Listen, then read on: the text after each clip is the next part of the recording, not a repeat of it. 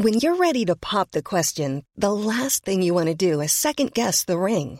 At Bluenile.com, you can design a one of a kind ring with the ease and convenience of shopping online. Choose your diamond and setting. When you find the one, you'll get it delivered right to your door. Go to Bluenile.com and use promo code LISTEN to get $50 off your purchase of $500 or more. That's code LISTEN at Bluenile.com for $50 off your purchase. Bluenile.com code LISTEN. Welcome to this date in weather history for Tuesday, November the 3rd. I'm AccuWeather.com's Evan Myers. Southern California is often subject to thick, moist flows of air off the Pacific Ocean. The contrast of chilly ocean waters and relatively warm, dry land, especially in the autumn months, often brings a marine layer of low lying and thick fog. Oftentimes, this can blow on off the ocean quickly.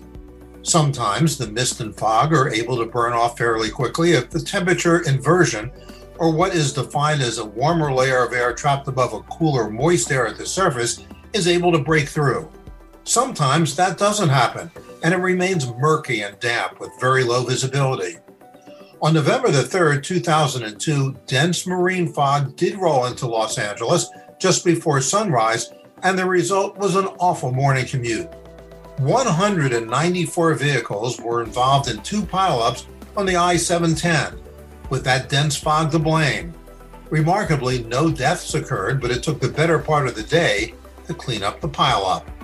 And that's what happened on November the 3rd. Be sure to tune in tomorrow for a brand new episode and find out what happened on this date in weather history.